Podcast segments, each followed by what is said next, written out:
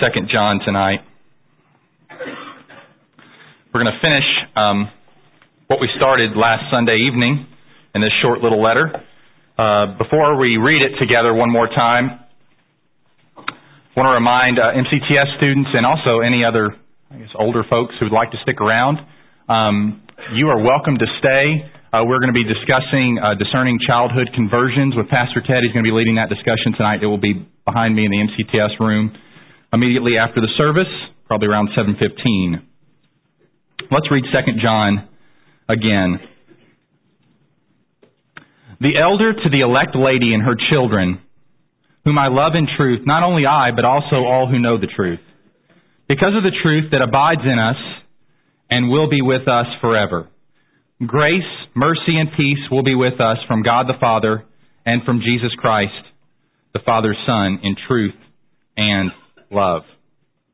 I rejoice greatly to find some of your children walking in the truth, just as we were commanded by the Father. And now I ask you, dear lady, not as though I were writing to you a new commandment, but the one we had from the beginning, that we love one another. And this is love, that we walk according to, the, to his commandments. This is the commandment, just as you have heard from the beginning, so that you should walk in it. For many deceivers have gone out into the world, those who do not confess the coming of Jesus Christ in the flesh. Such a one is the deceiver and the antichrist. Watch yourselves so that you may not lose what we have worked for, but may, but may win a full reward. Everyone who goes on ahead and does not abide in the teaching of Christ does not have God. Whoever abides in the teaching has both the Father and the Son. If anyone comes to you and does not bring this teaching, do not receive him into your house or give him any greeting, for whoever greets him takes part in his wicked works. Though I have much to write to you, I would rather not use paper and ink. Instead, I hope to come to you and talk face to face so that our joy may be complete. The children of your elect sister greet you. In 2003, writing about divisions that were taking place within the Episcopal Church, Atlanta Bishop J. Neil Alexander wrote the following I hold in mind the great wisdom of the ancient church. If you have to choose between heresy and schism, choose heresy. For heresy is in the end just an opinion and opinions come and go. Schisms, rather, tear the fabric of the body of Christ and is irreparable. For those deeply committed to the body of Christ, breaking fellowship is never a faithful option. Last week in our study of 2 John, we saw that Christianity is about truth and not just opinions. We also saw that the Christian church is formed by and formed around the truth as it is revealed in Jesus Christ. We also saw that John's command to the church is to walk in the truth. And we saw that walking in the truth includes obeying Jesus' commands and loving one another. Well, in light of this, if Bishop John Alexander, J. Neil Alexander, were to sit down with this elder, John the Apostle, I think John would say, No, sir, the great wisdom of the ancient church, of which I am part of the foundation, is this. If you have to choose between heresy and schism, choose schism. For heresy in the end is damning. Last week we looked at walking in the truth from verses 1 to 6. This week our focus will be on standing for the truth in verses 7 through 11. Here's my outline. I'll go ahead and give it to you in advance. Two points. Standing for the truth means recognizing false teaching. Standing for the truth means recognizing false teaching, verses 7 through 9. Number two, standing for the truth means rejecting false teachers, verses 10 through 11. Let's start with point one. Standing for the truth means recognizing false teaching. Notice how John begins here in verse 7. Not all, if you have an NIV, this word is unfortunately left out. It's there in the Greek. It's the word hoti. It means for. And if you have an ESV or, or maybe a New King James, you, the word for will be there, and it should be there. Because John is making a case now. He's been writing about walking in the truth and loving one another and obeying Jesus' commands, and now he gives the reason why we are to walk in the truth and obey Jesus' commands and love one another. And the reason that he gives is really the purpose of why he's writing. It's the whole purpose of the letter, which is many deceivers have gone out into the world. So John is saying that the reason why I'm writing, the reason why I'm writing and so concerned with you as a church that you walk in the truth, that you obey Jesus' commands, that you love one another, is because many false teachers have gone out into the world. Now this gone out means that they have left the Christian church. They have gone out from the, from the gathering of Christians that, to whom he is writing, gone out into the world and began teaching something contrary to what they were initially taught by the Apostle John. They have gone away from the truth. They are now teaching something different about who Jesus is than what John told them, the one who leaned his head on Jesus' breast and spent three years with him, was telling them about who Jesus is. They have departed from that. Well, what are they teaching? Notice verse 7 again. For many deceivers have gone out into the world, those who do not confess the coming of Jesus Christ in the flesh. Such a one is the deceiver and the antichrist. John is not mixing words here. He gives a straight up rebuttal to these teachers. He says, first of all, they are sympathetic with the spirit of antichrist. They are against the biblical Jesus. Secondly, they are deceiving you. Deception, meaning they are presenting something that's false as it were true. So they don't have it right here. They are tricking you by teaching you something that is contrary to what I originally taught you. Now, when it says, those who do not confess the coming of Jesus Christ in the flesh, what is, what is John thinking of here? Well, 2nd John follows 1st John. And in 1st John, John gives us his theology of Jesus. He gives us his understanding of who Jesus is. And he's thinking mainly of two things. When John thinks about Jesus Christ, according to 1 John, he's primarily thinking of who Jesus is in his person, who's the person of Jesus Christ, and second, what did he come to do? What's the work of Jesus Christ that he was that he came into the world to accomplish? And these anti-Christian deceivers deny both of those things. They are denying who Jesus really is, and they are denying what he really did. Let's look at what John says in 1 John who, about who Jesus really is. So turn back a couple pages in your Bible to 1 John chapter 2 verse 22. Notice what John says about who Jesus is right here. John says, Who is the liar but he who denies that Jesus is the Christ? This is the Antichrist he who denies the Father and the Son. Pretty clear, right? These deceivers were denying that Jesus was the Christ, that he was the anointed one of God who was promised in the Old Testament to be the Savior. They're denying this. They, they denied that he even came in the flesh. Notice also chapter 4, verses 2 and 3. By this you know the Spirit of God. So you want to know whether God's in a, a particular form of teaching, here's how you can know. Every spirit that confesses that Jesus Christ has come in the flesh is from God. And every spirit that does not confess Jesus is not from God. This is the spirit of the Antichrist, which you heard was coming and now is in the world already. In fact, it was in the world already, or John wouldn't have written his letter. 415, continuing down in chapter 4, verse 15. Whoever confesses that Jesus is the Son of God, God abides in him and he in God. So we've got Jesus is the Christ, Jesus is come in the flesh, Jesus is the Son of God. Whoever confesses all that is from God. Whoever doesn't confess that Jesus is the Christ, Jesus is come in the flesh, Jesus is the Son of God, does not have God. That's John's point. 5 1. Everyone who believes that Jesus is the Christ has been born of God. And everyone who loves the Father loves whoever has been born of him. See, one of the things that these Christians were doing was distancing themselves from these other Christians. And he's saying that's not possible. They can't claim to really hold to the biblical Jesus, love the biblical Jesus, teach about the biblical Jesus, and reject true Christians. But that's what they're doing. And John says in, in chapter 5, verse 1 here that whoever does that has not been born of God. Whoever does that is not a genuine Christian. But he not only talks about who Jesus is in this letter, he also talks about what Jesus has done. Let's look at a few verses here. Chapter 1, verse 7. 1 John chapter 1 and verse 7. But if we walk in the light, as he is in the light, we have fellowship with one another, and the blood of Jesus, his son, cleanses us from all sin. What blood is he talking about here? He's talking about Jesus' death on the cross. So Jesus' death on the cross has to do with the forgiveness of humans' sins against God. These false teachers would deny that. And John is saying this is why Jesus came. Through his blood, he might cleanse us from all sin. Chapter 2, verse 2.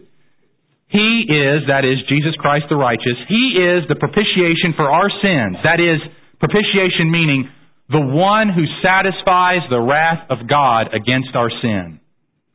And not for ours only, but also for the sins of the whole world. So when John thinks of Jesus Christ, the righteous one, and why he came, he thinks of dealing with wrath of God against sin. He says it even clearer in chapter 4, verse 10. Look there. 4, 9, and 10. In this, the love of God was made manifest. You see, you want to know how does God love us? How, does, how do we know that God loves us? Here's how John says. That God sent His only Son into the world. See, the false teachers were denying that, right? They did not confess Jesus Christ has come in the flesh. So God sent His only Son into the world so that we might live through Him. How do we live through Him?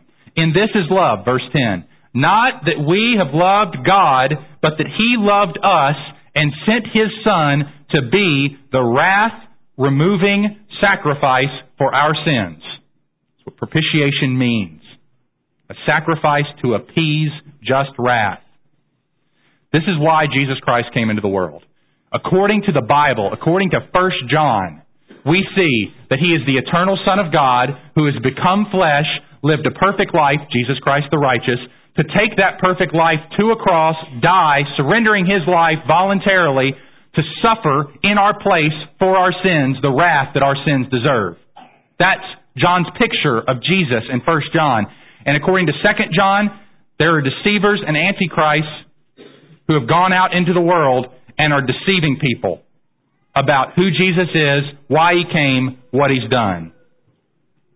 Notice and now you can turn back to 2 John and notice verse 8 and his first command to these Christians in light of who these false teachers are and what they're doing.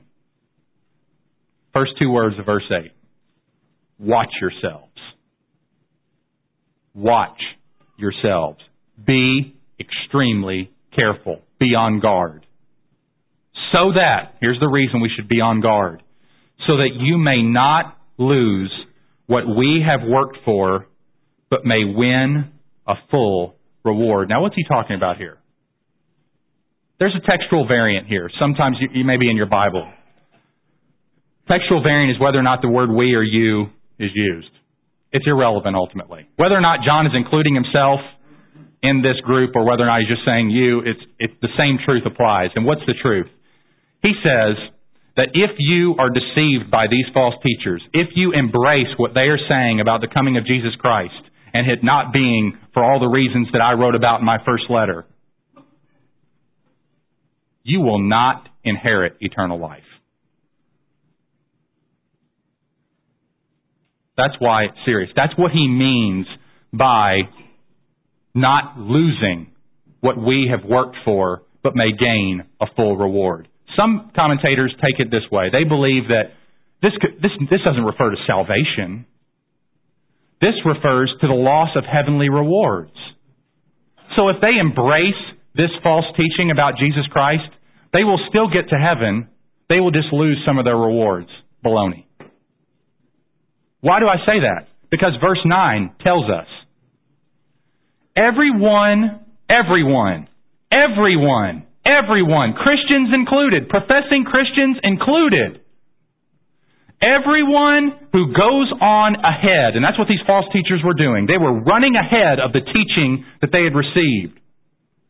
Everyone who goes on ahead and does not abide, remain in the teaching of Christ, that is the teaching that the apostles gave about Christ, anyone who does not abide in the teaching does not have God. Whoever does not remain in this teaching does not have God. Which doesn't mean they're going to lose some heavenly reward. It means they're not going to heaven. Period.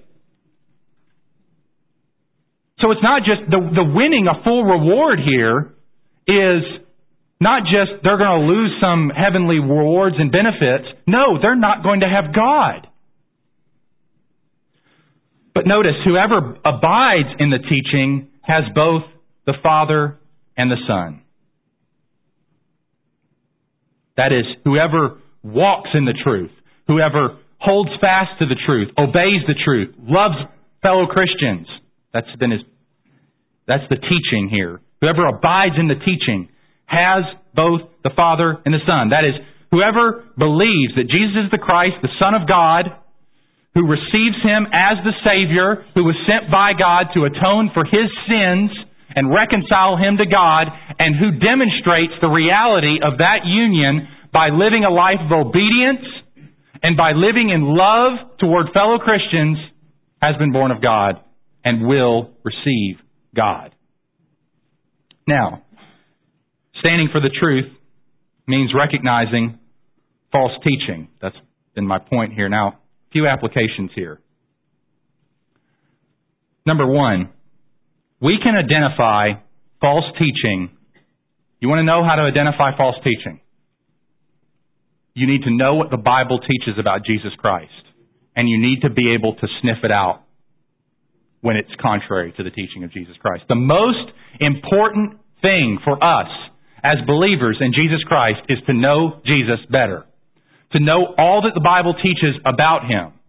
To know who He is, why He came, what that's all about so that, because false teaching centers its attack on Jesus, fundamentally. Now, to kind of refresh myself on some some false teaching in the world today, I, I decided to take the last couple of days and watch a documentary that I've had for, for a little while. Um, it's called The Marks of a Cult. And it's written, it's put out by the same group that put out the Amazing Grace DVD series. So if you've seen that or aware of that, this is a very, very helpful presentation, and one of the most helpful things about it is its simplicity in terms of just describing the essence of what um, teaching that is an error, that's part of that, that's not that's contrary to the Bible, how we can detect that. And they provide kind of this mathematical formula. And the mathematical formula is this. Here's how we can detect the marks of a cult or the marks of a, of a group of people who have dep- departed from the historic Christian faith. They, and by cult, I don't mean a world religion. I don't mean Islam and Buddha. That's a whole different situation. I mean a group of people that masquerades itself as Christian, that would include all the Christian terminology, that would buy into all the Christian lingo, that would use the terminology, but totally redefine it in unbiblical ways. In other words, define it in ways the Bible doesn't define it. And here's how the, the creators of this documentary help us detect that. Number one, they talk about addition. That is, adding to the 66 books of our Bible. Having an extra biblical revelation, an extra book that serves as an interpretive lens through which and without which we can't understand the scriptures. That's your first mark adding to the Bible. We also have subtraction, subtracting from the Trinity, subtracting from God being three in person and one in essence. Usually, either uh, just speaking against the deity of Christ, claiming that he was not God, that he was a mere creation of God, speaking as though he was only a man and a good teacher, uh, speaking against the deity the Holy Spirit, or just saying that there is no such thing as the Trinity. There is no such thing as an eternal God who has existed as one essence in three persons. So that's subtraction. Multiplication. False teachers multiply works that are necessary for salvation. They multiply works, that is, good deeds that we do that are necessary in order for us to be right with God. And I just want to give you an example of this. Here's what I want to do I want to read from the Bible and show you that it teaches justification by faith alone apart from works of the law. I'm going to read you one text. We could spend a whole series of sermons on that and and you all have been taught well so you're familiar with it. I'll take you to one text that teaches justification by faith alone apart from the law, works of the law. Then I want to take you to our confession of faith and I want you to measure whether or not it teaches that. Then I want to walk to a document that's put out by the Jehovah's Witnesses and I want you to hear that.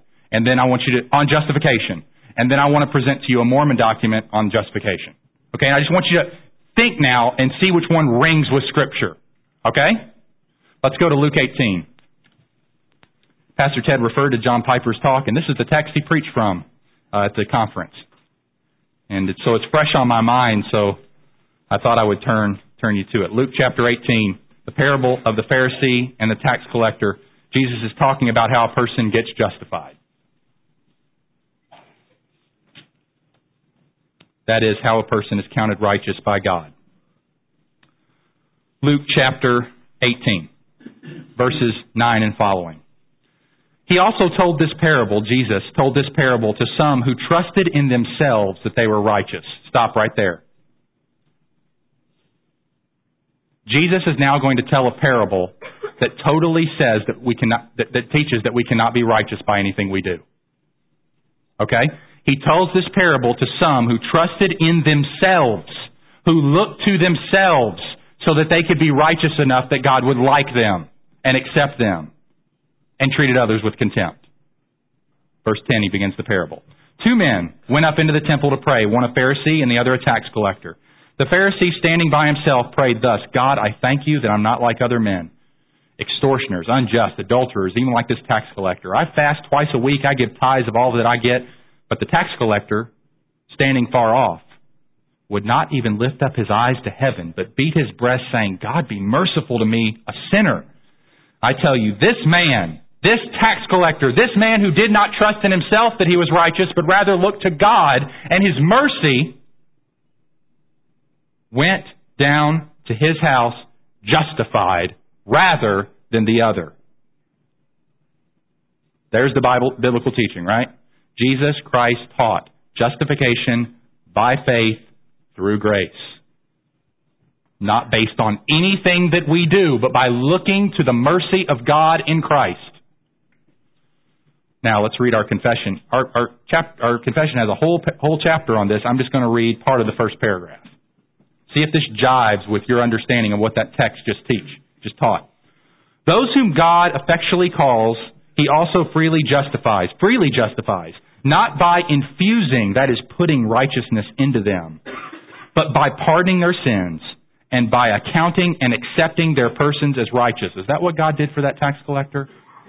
He accepted him as righteous, not based on anything that he had done, but for Christ's sake alone, not by imputing faith itself, the act of believing, or any other obedience to them as their righteousness but by imputing Christ's active obedience unto the whole law and passive obedience in his death for their whole and sole righteousness. So what our confession is teaching is that God provides the righteousness that we need through Christ and not anything in ourselves. Now let me read you from Life Everlasting in the Freedom of the Son of God by 400, page 400, a book by the Jehovah's Witnesses. Jehovah God will justify, declare righteous, on the basis of their own merit, all perfected humans who have withstood that final decisive test of mankind. He will adopt and acknowledge them as his son through Jesus Christ on the basis of their own merit. Bruce McConkie, Apostle to the Mormons, in his doctrinal New Testament commentary, page 230. As with all other doctrines of salvation, justification is available because of the atoning sacrifice of Christ. But it becomes operative in the life of an individual only on the condition of personal righteousness. That's heresy. That is false teaching. And it's cloaked in Christian language. It is huge, huge, hugely important that you understand the Bible. And it's hugely important that you specifically understand the person of Christ and the work of Christ.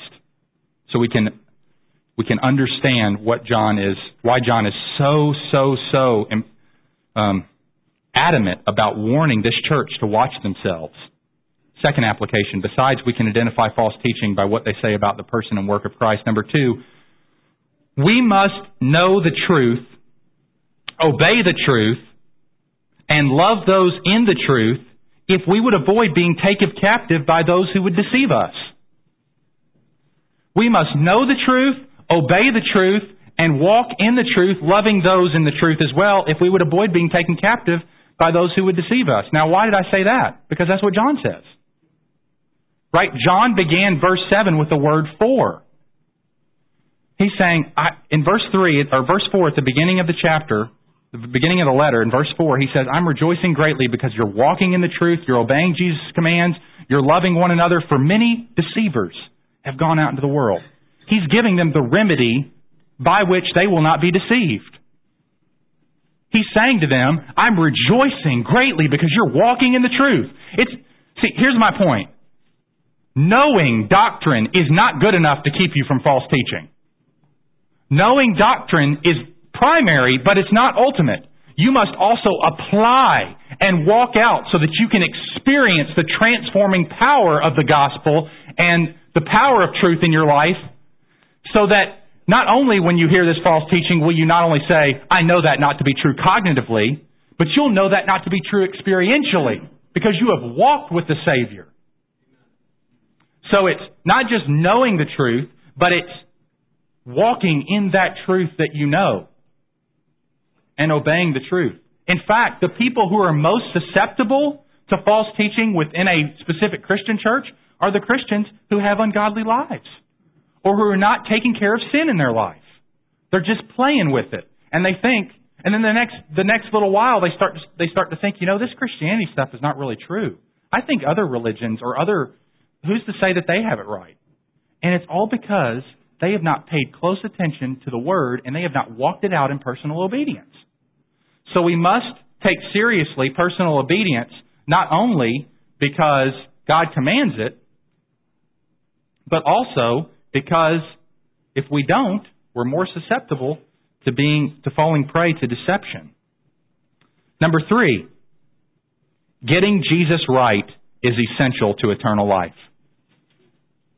Getting Jesus right is essential to eternal life. As John says in verse 9, everyone who does not have this teaching does not have God. John is radically intolerant. If John were to say that, that's what he says in verse 9. Everyone who goes on ahead and does not teach the things that I've taught about Jesus does not have God. But he's right. Getting Jesus right is essential to eternal life. We have got, but here's your encouragement. As you know the truth, as you obey the truth, and as you love other Christians who are also in the truth with you, you can be assured of this. You have God. You have God. God is with you. God is in you.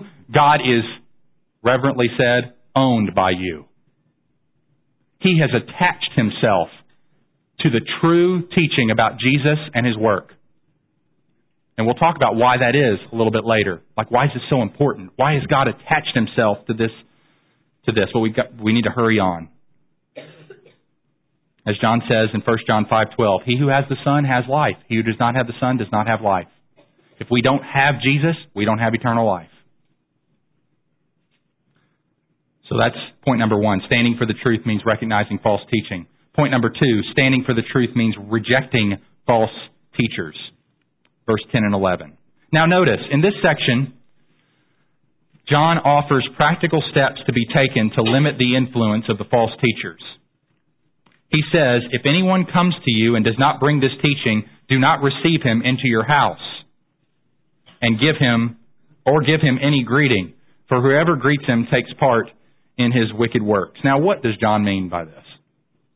Does he mean that we are not to allow a person into our home to, say, a Mormon or Jehovah's Witness who shows up on our doorstep? Are we not to have them into our home to discuss the gospel with them? Is that what he's saying? Or is he saying something else? You, that's that's preacher jargon. I just set you up, didn't I? it's always the latter. It's never the first one. It's not the first one. I don't think John is talking in any way about having someone into your home. Here's why. Well, if he is talking about having someone into your home, it's not carrying the same kind of cultural weight that it did in John's day. In John's day, extending hospitality to someone, welcoming them into your home, feeding them, uh, giving them uh, shelter and and money and all those things, which was such a part of of ancient culture like this, would have been confirming a status upon them. This is why John, if he's saying, don't allow them into your house, he's saying, don't confirm a status of Christian on them. It's, it's going to be obvious to everyone. It's just a cultural difference that is not necessarily ours. But here, but I don't think that even applies because I don't think that's the meaning of the text. I think the primary point here is when he says, don't allow anyone into your house, he's talking about the assembly of the church.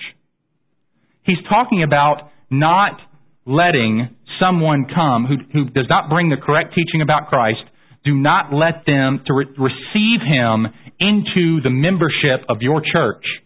Do not receive him into your house or give him any greeting. Now, I'm going to allow our good friend Mark Dever to address us on this topic. And here's what Mark says about what I'm talking about. So, what could John possibly mean when he writes, If anyone comes to you and does not bring this teaching, do not take him into your house or welcome him. Anyone who welcomes him shares in his wicked work. Does this mean we should refuse housing to someone who teaches something we disagree with about the Christian life? Should we refuse to house a holiness teacher or a cousin who is Jewish? Should we refuse to share a meal with a non religious friend or a Jehovah's Witness? A few observations will help us clarify what John means here. First, when John says, if anyone comes to you, he does not mean people who do not profess to be Christians. He means people who do profess to be Christians. He means people who profess to be Christians yet who teach this false doctrine. Second, when John refers to someone who comes and brings this teaching, he does not mean comes and brings in a casual sense. As in anyone who happens to show up for a service on Sunday morning and tells a couple of people afterward the pastor was wrong. Like we shouldn't allow those people to come. No, we want those people to come. he is re- referring to someone who comes in an official teaching capacity as a representative of even the apostles. Third, when John refers to his reader's house, remember he means the church's meeting place. He wrote to the elect lady and her children, which, as I talked about last week, refers to the church. After all, in those days, churches met in houses for the most part. Fourth, when John forbids them to welcome or share in his wicked work, he means he does not want them to give their recognition and consent to such a false teacher. That's right does not want them to give their recognition or consent. Do not let him teach the congregation with his false doctrine, much less install him in a formal teaching position.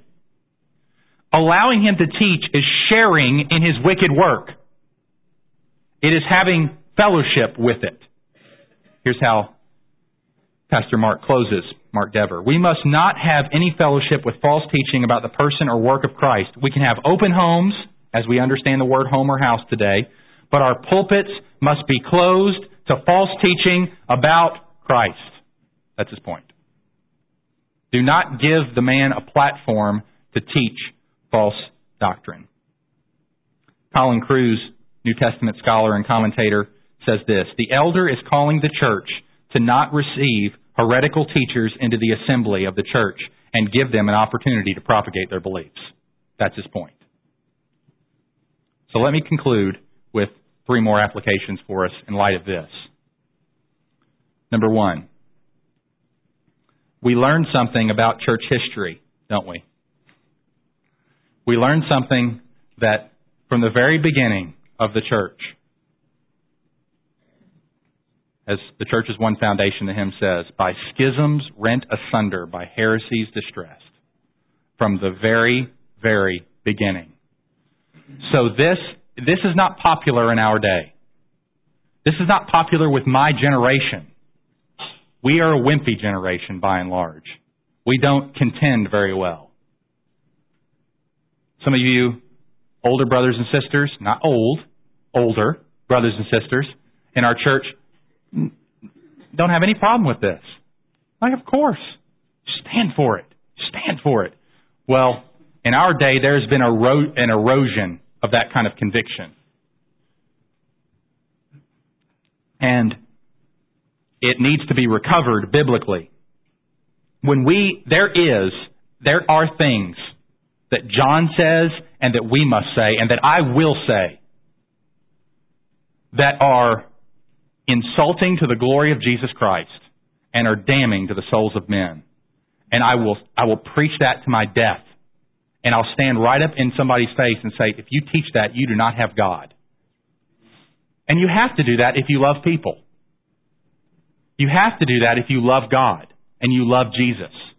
False teaching about Jesus does not honor Jesus, and it doesn't save anybody. So we must do that. But we learned something about church history that from the very beginning it was so. So we don't need to go swimming in the early church waters to find a pure church. There never was one. There won't be one until the resurrection. It's always been a battle for the truth from the very beginning. Secondly, we, we learned something about church membership and church discipline here. That is, we learn who we ought to take in and who we need to see out. Who should we take in? Those who hold to the teaching of Christ as taught in Scripture. Who should we see out? Those who do not hold to the teaching of Christ as taught in Scripture. Number three, we also learn something about elder responsibility and congregational responsibility here, right?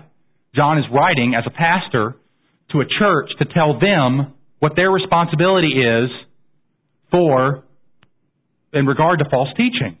Now, certainly, elders, pastors bear a responsibility. We're called to watch out for the sheep, to guard the sheep, to warn the sheep, which is what John is doing here. He wishes he could be right there with them. He says that in verse 12. I want to come to you. But he's writing a letter to them in the, in the, in the meantime. He's warning them. And may I also say this? This is why we need to get behind training people for the ministry well. We need to get, we need to support, at least prayerfully, and with our enthusiasm because we recognize, like the work of MCTS, for instance. We just need to, we need to praise God for that, be thrilled about that, that we're equipping men to send them out so that they might teach correctly. Because the best defense is a good offense. So raising up more, teaching them correctly, and sending them out. So teaching sound, men who are able to teach sound doctrine and refute, refute those who contradict it.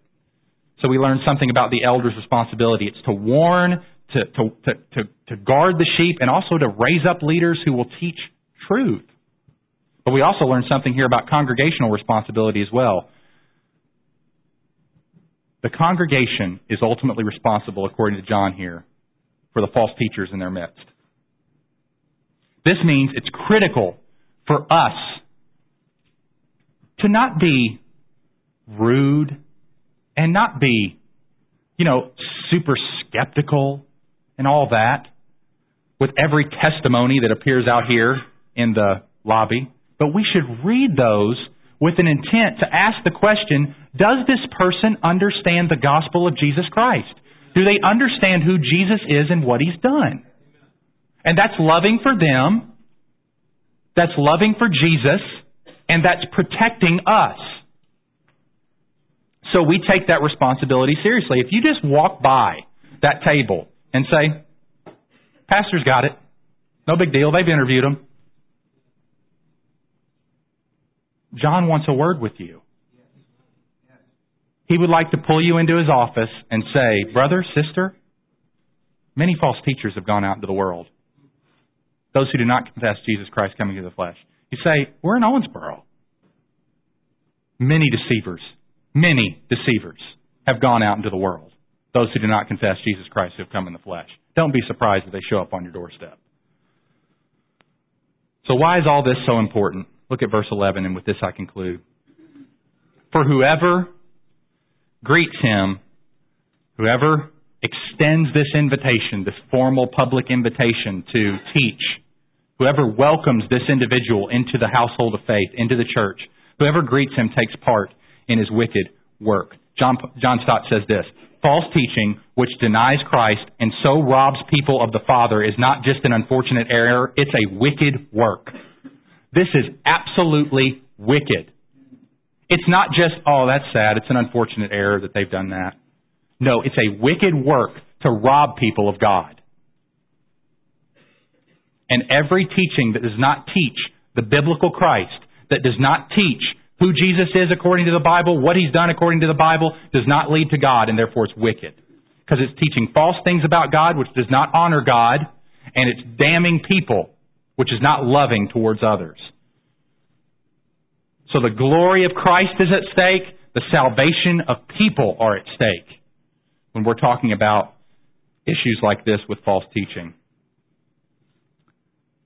So I appeal to you. John would appeal to you. Walk in the truth. Know the truth. Obey the truth. Love the truth. Love those who are in the truth. And stand for the truth. Let's pray. Father, we we are dealing with with foreign things tonight in many ways in our in our own experience in some ways and also in our in our culture. And we pray that all of our thinking and living would always be governed by scripture. Culture changes, but your word never changes. The grass withers, the flowers fall, but the word of God stands forever. And we pray that we would hold to that word faithfully always. In Jesus' name, amen.